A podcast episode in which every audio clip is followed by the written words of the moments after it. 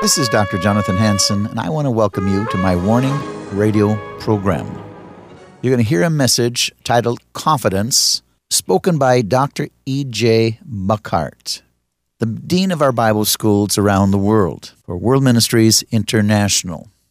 This message was spoken on August 31, 2019, in the chapel of World Ministries International, and I was out of town.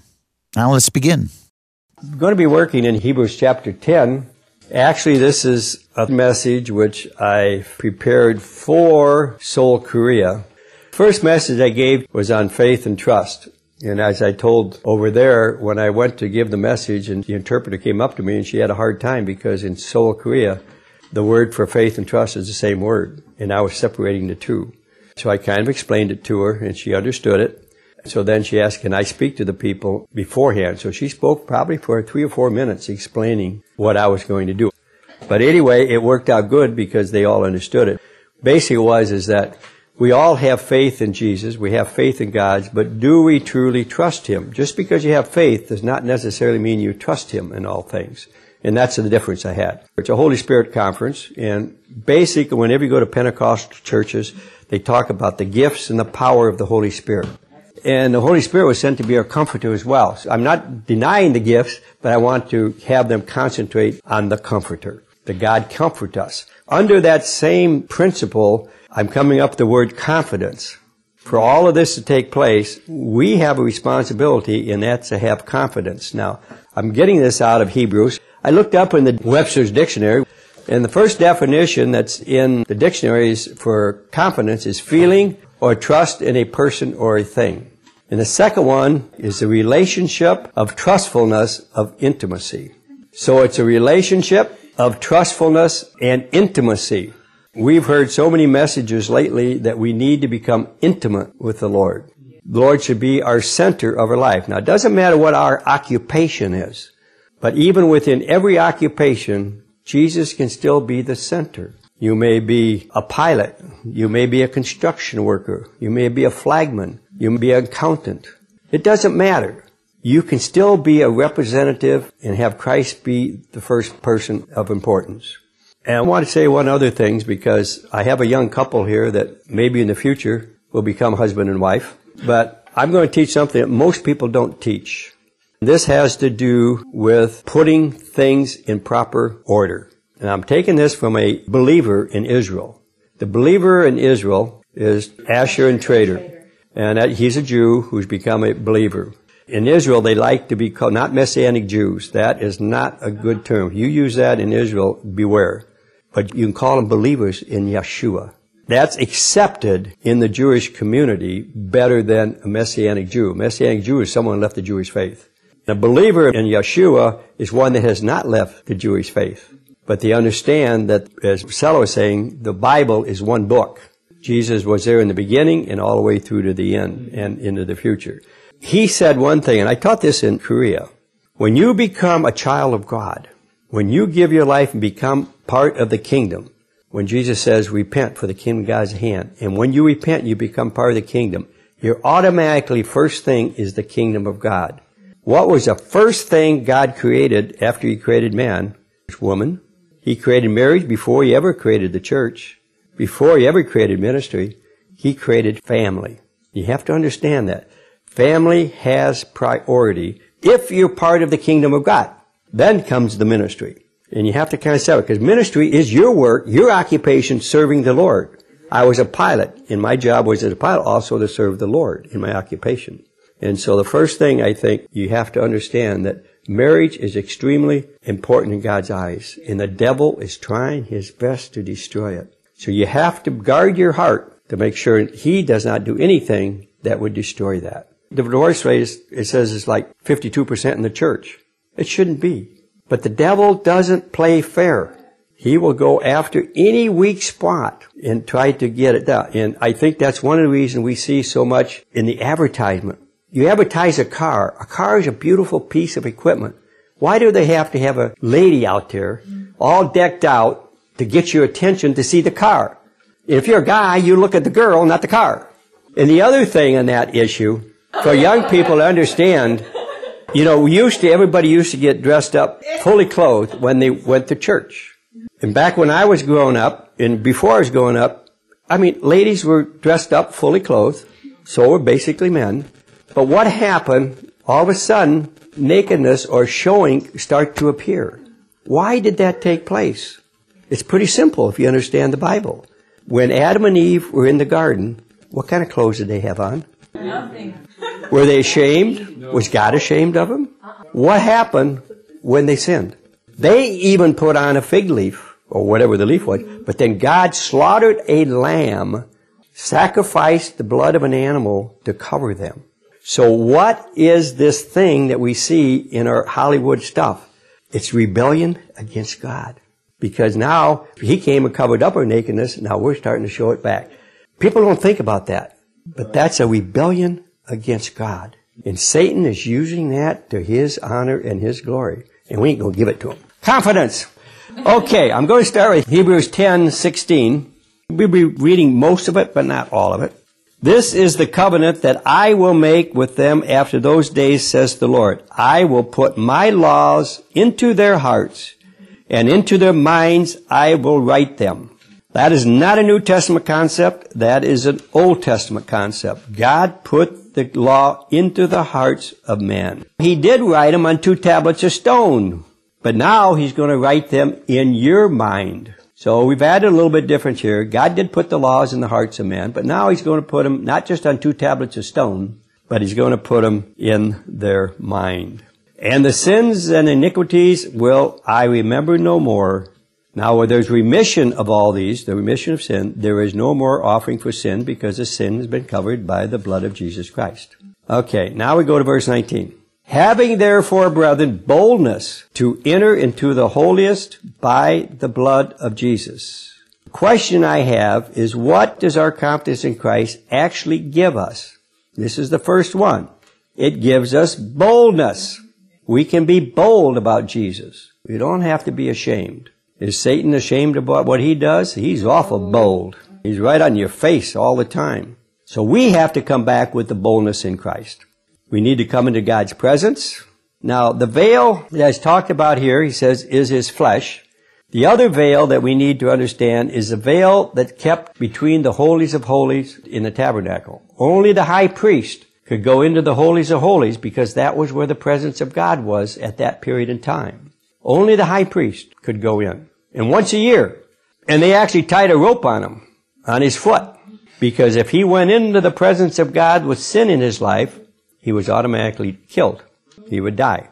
So in case he did, they'd pull him out because who could go in there? I mean, a little bit dangerous there. You know, if you stop to think about that, many, many people in church really don't understand the holiness of God and the judgment of God and how God can actually wipe you out. Remember the story of Ananias and Sapphira. They didn't do anything wrong, but they lied about it. One thing I always told Caitlin when she was a little girl, I don't, how old were you? Okay, I'll tell you later. I told her, I told Caitlin, I told Caitlin, whatever you do, don't lie to Grandpa. And that was it. She, she understood it, but she lied. And I found out about it. And I did what most people won't do today. I turned her over and I spanked her. And she cried. And it was hard on Grandpa, but she cried. But when she got home to Dad, she showed her Dad, Dad, don't lie to Grandpa. He spanks real hard. I learned a lot. And that's another thing that we need to learn. You know, spanking, the God put the buttocks with a pad there so it won't hurt. He didn't necessarily do it with your face and every place else, but he put it back there for a reason so mom and dad can spank you and spank hard without really hurting you. And you'll remember what you did wrong. And of course, Karen and I know about soap. If you use bad words, you ended up getting your mouth washed with soap. And if you ever liked the soap in your mouth, you'll understand it's not a very pleasant thing. But anyway, so the veil has been broken now, and it's split from the top to the bottom. And there's historical significance. They usually split from the bottom up, but God split it from the top to the bottom. So now we can enter into the holies of holies. We can enter into God's presence because of the blood Jesus shed. And once He shed that blood, there is no longer any need for the sacrifice of animals. That's all been taken care of by the blood of Jesus. In other words, you're talking about what does confidence give us? Number two, let us draw near with a true heart in full assurance of faith. It gives us full assurance of faith. You don't have to any doubt or any unbelief. And having our hearts sprinkled from an evil conscience, in other words, we all have an evil conscience. We're born with it since Adam and Eve sinned. We have it there. And our bodies washed with pure water. Let us hold fast the profession of our faith without wavering. In other words, we have the ability to hold our faith without wavering. We don't have any doubts, no hesitation. We can have total confidence because we have what God has promised. Turn to 1 Corinthians 1 9. God is faithful, by whom he were called into the fellowship of his Son, Jesus Christ our Lord. God is faithful, and He is the one who has called us. We need to be thankful that God called each and every one of us. He has called each and every one of us, and He has chosen us. And Matthew talks about being called and chosen. I like to go to the Revelation one, where it says, Those who will come and rule and reign with Him in the millennium. He says, These are the called, the chosen, and the faithful. Just because you're called and chosen to a ministry, you have to remain faithful. If you're called to be a accountant, you're called to be faithful to your employer and to the people you work with, and you're called to be faithful to them. That's being faithful to God. Being faithful in what you called to do your work, whatever occupation is, is also being faithful to God. And you'll hear stories over and over in history where worldly employers did not get rid of the Christian people because they were faithful, they were trustworthy. And he couldn't say that of the others. That's a witness. And verse 24, let us consider one another to provoke unto love and to good works. Because we have confidence in the Lord, we can provoke others to love and to do good works.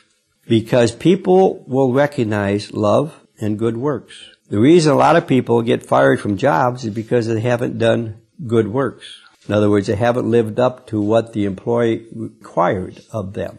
Now, there may be some employers who require something that you shouldn't be doing, so we're not talking about that. But we're just talking about doing the job that you've been called to do and doing it with love and doing it well. And God will give you that there. He's promised to do that. We read in 1 Corinthians 1 9. Let's go back to verse 35. Cast not away therefore your confidence, which hath great recompense of reward. Cast away your confidence. A confidence is not what you have in yourself. Confidence is what you have in Christ. Don't throw it away. Don't give it up. The enemy will try to have you give up, don't give it up.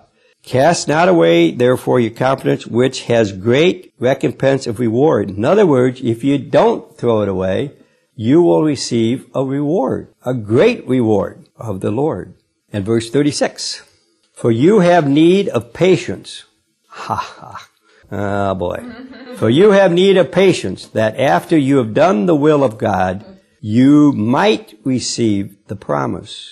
Who gives you the promise? God. He's going to determine whether or not He's going to give you the reward. He's going to determine whether or not He's going to give you the promise. But if you have patience, and after you've done the will of God, then the victory will come.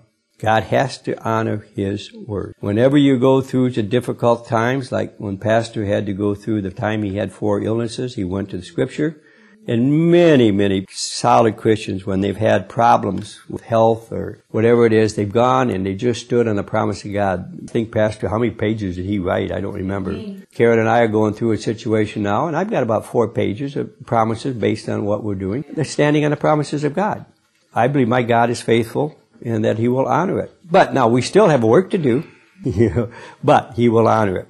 So if you're having a difficult time somewhere, just go to the Bible find out the promises of God, write them down, and if you got a break at work or something, just, you know, read it over. And read them over at least once a day, and God will honor that. Let's take a look at some other scriptures about confidence. Let's go to Psalm 118, the middle of your Bible. It's exactly the center of the Bible. I'm not sure exactly how they determined this, but it's based on the Hebrew Bible. I think it's based on the words because they don't have verses and chapters, by the way. That was added for our benefit so that we could remember where they're at to go back and refer to it. And as you understand that the original Bible didn't have verses and chapters. It's like writing a letter. When you write a letter to someone, do you write down and break it down verse 1, verse 2, verse 3, verse 4? They say that this is the center of the Bible. It is better to trust in the Lord than to put confidence in man. Verse 8 and 9. It is better to trust in the Lord than to put confidence in man. It is better to trust in the Lord than to put confidence in princes. So, it is better to trust in the Lord than to put confidence in man. In other words, our confidence has to be put in God and not in man. That doesn't mean that we can't trust what some men say and do. We're supposed to have an apostle. We're supposed to have someone over us. We need to trust in them because they got to trust God. Remember, they're responsible to God. And if they're telling us something and not doing, I would not want to be in their shoes. Judgment day will not be very nice. And if anyone's in a position of pastoral leadership, that's something they got to really seriously think about. You need to speak the truth. And it's better to trust in the Lord than to put confidence in princes. That's the leaders of your nation than in your government. Can you have confidence in some of the things of the government? Yeah. But you don't put all of your confidence in because some of it may be wrong. For some unknown reason, governments seem to make some bad laws. And matter of fact, the more laws that they make, the more difficult it becomes for the country. Every country that's been gone, one good example is Rome. Rome had so many laws that it destroyed them. The laws are simple. There's ten of them. There's ten basic laws that'll cover everything. And I think they're called the Ten Commandments. Now, some man, they take the Ten Commandments and change it and left one out to meet their needs. So when you go to read the Ten Commandments, you'll find out there's two different sets of Ten Commandments. They're all based in the Bible, but they just skip one and make the ninth and tenth two commandments. And that one is, thou shalt not make any graven image. That one's been removed in a certain denomination. So I don't know how many you know that, but there is. There's two different listings of the Ten Commandments. But the Ten Commandments is basically all we need. And then if any laws that we need in addition to that, because we are dealing with powers and principalities of evil, those commandments must line up with those ten. If they line up with those ten, they're great. One says, thou shalt not kill. I don't need to go into that one. By the way, most people don't understand that, but here in America, everybody says the law in America is that abortion is legal. The law has never been made as such. There's only one department within our Constitution that's allowed to make the laws of the land, and it has to start in the House of Representatives. Then, once the law is approved by the Senate, it goes in and is filed into the Federal Registry. Now it is fully law. All the Supreme Court justice can do, and any judge can do, is to give an opinion. That opinion that he gave to the same-sex marriage, let's say, only applies to that couple. That couple has the right to be married, but it's not the law of the land. I don't know when this took over where the Supreme Court judge's opinion became law. If I understand it right, a lot of members of the bars cannot argue with that or they lose their license, so they're very cautious about it. But anyway, I just want to let you know that. Now, can we get thrown in jail and do all these other things because we don't obey that law? Unfortunately, yes, but it's not a law. So there's some decisions that have to be made. But if the church would stand up, they could easily overcome this. The church can be very powerful, but they're afraid. And one of the reasons they're afraid of is really sad because in Romans 13, 1, many of the translations said you must obey the authority of your government, not the higher power. By changing that word, believe it or not, there have been government representatives gone into some of the major churches. And this is like 20 years ago. And these pastors are still head of these major churches and said, by the way, when we have dissension within our country, like civil disobedience. Remember, teach your congregation they must obey the authority of the government. It's right in your Bible. But that's not what it says. It's the higher powers. The higher powers is God. It's God's law that you have to obey, not man's law. Let's go to Proverbs 326. For the Lord shall be thy confidence and shall keep thy foot from being taken. In other words, the enemy will not be able to get after us if we put our confidence in the Lord. Then your walk will be good. Let's go to Jeremiah 237. Yea, thou shalt go forth from him, and thy hands upon thy head. For the Lord has rejected thy confidence, and thou shalt not prosper in them. He's talking about man's confidence here. Have you ever these people go like this? Okay? Right here, when it's saying, Thou shalt go forth from him, and thy hands upon thy head. For the Lord has rejected thy confidence, and then thou shalt not prosper in the confidence of men, only in the confidence of God. Ephesians 3:12 in whom we have the boldness and the access with confidence by the faith of him, not by the faith of us. Him is Jesus Christ. In whom we have boldness and access with confidence by faith of him, faith of Jesus. And we can have his faith. Philippians 3 3. For we are the circumcision which worship God in spirit and rejoice in Jesus Christ and have no confidence in the flesh. The opposite is of flesh is Christ. And then 1 John 3 verse 20 and 21. For if our heart condemn us, God is greater than our heart and knoweth all things. Beloved, if our heart condemn us not, then we have confidence towards God. Sometimes your heart will get condemned, but God is greater. The enemy will try to condemn your heart. But when he does that, God is greater than our heart. He created the heart. He knows exactly what it's about. We're not talking physical heart. We're speaking about the spiritual heart. That God is greater and knoweth all things. And beloved, if our heart condemn us not, if we're not condemned in our heart, then we have full confidence towards God. 1 John 5, verse 13 and 14. These things I've written unto you that believe on the name of the Son of God, that you may know that you have eternal life, and that you may believe on the name of the Son of God. And this is the confidence that we have in Him, that if we ask anything according to His will, He will hear us. Did He say He answered us? He heareth us. Why will he sometimes answer and sometimes not? God has three ways of answering our questions. Yes, no, later. He knows what we need. He knows what's best for us. We only look at the present circumstances. Sometimes we cannot see above the circumstance. That's because we're human beings. We cannot see beyond the circumstance. But that's what faith, trust, and confidence is all about. We have confidence in God that He will see us through according to His Word. When I was reading Family Devotions, it just so happened it was exactly what I was going to have this message, and I didn't know about this. But this is David Wilkerson's devotional, which I like very well. I think I've gone through this thing about three times. And he's got some good points in here. Holy boldness and spiritual authority. The more someone is with Jesus, the more that person becomes like Jesus in purity, holiness, and love. Remember, the one of the things that we hear over and over in this ministry, we need to become intimate with the Lord. His pure walk produces in him a great boldness for God. Scripture says, quote, the wicked flee when no one pursues, but the righteous are as bold as a lion. The word for bold in this verse means secure and confident. That is a kind of boldness the synagogue rulers saw in Peter and John as they ministered. This you will find interesting. In the previous chapter in Acts, Peter and John prayed for a crippled beggar, and he was instantly healed.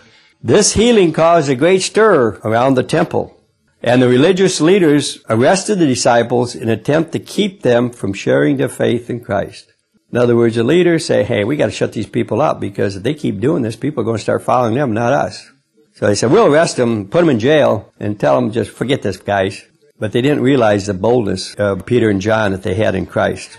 Peter and John met with the synagogue rulers, but the Bible does not go into much detail about this scene in Acts 4. Yet I can assure you the religious leaders orchestrated it to be all pomp and ceremony. First, the dignitaries solemnly took their velvety seats. Then the high priest's relatives filed into their seats. Finally, in a moment of hushed anticipation, the robed high priest strutted in. Everyone bowed as the priest passed by, walked stiffly up the aisle towards the seat of judgment. This was meant to intimidate Peter and John, but it did not work. The disciples had been with Jesus too long, had too much of an intimate relationship. I imagine Peter thinking, Come on, get this meeting started. Give me the pulpit and turn me loose. I got a word from God for this gathering. Thank you, Jesus, for allowing me to preach in your name to these Christ haters. Acts 4:8 begins with, Then Peter filled with the Holy Spirit. And this tells me there was not going to be a very quiet, reserved lecture. Peter was a Jesus-possessed man and bursting with the Holy Spirit. Likewise today, God's true servants are to stand boldly with the gospel truth. His authority gives us boldness to preach before anyone, anywhere. And this is the confidence that God gives us. Thank you, Lord. Lord, help us to continue to have that boldness that it takes, to staying strong as Peter and John before the leaders of the synagogue who had tremendous power and authority, but they had the boldness in Christ to teach who you are, Lord. And they could not overcome Peter and John because of the word that they had and the confidence they have. And it's that confidence when we have as we talk with people, as we visit with people, as we share with people, as we love with people, and we call them to repentance. It's that is what we're looking for. That confidence and that boldness, because that is what they'll hear. And we know out there there's many are searching right now. But many of them are searching in the wrong places. They're trying to find something to fill that spiritual need because they don't understand that we are a spirit body as well as a physical body. They know how to meet the physical needs, but they do not know how to meet the spiritual needs. It's there, and they're looking for something. They can turn to many different ways to occupy their mind, but really what they're looking is for the Spirit of God to come in and fill that void, which only God can do. Only the Holy Spirit can do. So Lord, we pray that you'll start touching our friends, our relatives, even our enemies, those that are trying to come against us. Touch them, Lord, with the power and the gifts of the Holy Spirit and open up their eyes. For we all are blind at one time and had to have the blinders removed. But sometimes, Lord, I think you need to put the blinders back on so we stay ourselves focused on you. That's the reason they put blinders on horses, so they'll focus straight ahead down the road and not look to the left and look to the right. So Lord, if we sometimes start looking to the left and looking to the right, put the blinders back on until we can keep our eyes focused on you. So we do give you thanks and praise. For even those things that we think are bad are usually used for good, and that's a good example. So we do give you thanks and praise. Be with us today as we continue to celebrate the Sabbath day of rest. And we give you thanks and praise in Jesus' mighty name. Amen. This is Dr. Hanson. I hope you've enjoyed this warning radio program where the message was confidence, taught by Dr. E.J. Buckhart. My phone number is 360 629 5248. 360 629 5248. My website, www.worldministries.org, www.worldministries.org. This program is entirely listener supported. We need your help if we're going to continue to stay on your local radio station. Also, click on Eagles Saving Nations on my website to subscribe. We need another great awakening. We need to get into the football stadiums, not with a woke message, but with the gospel of Jesus Christ, moving in the power of God when we leave those stadiums to take back America. God bless you.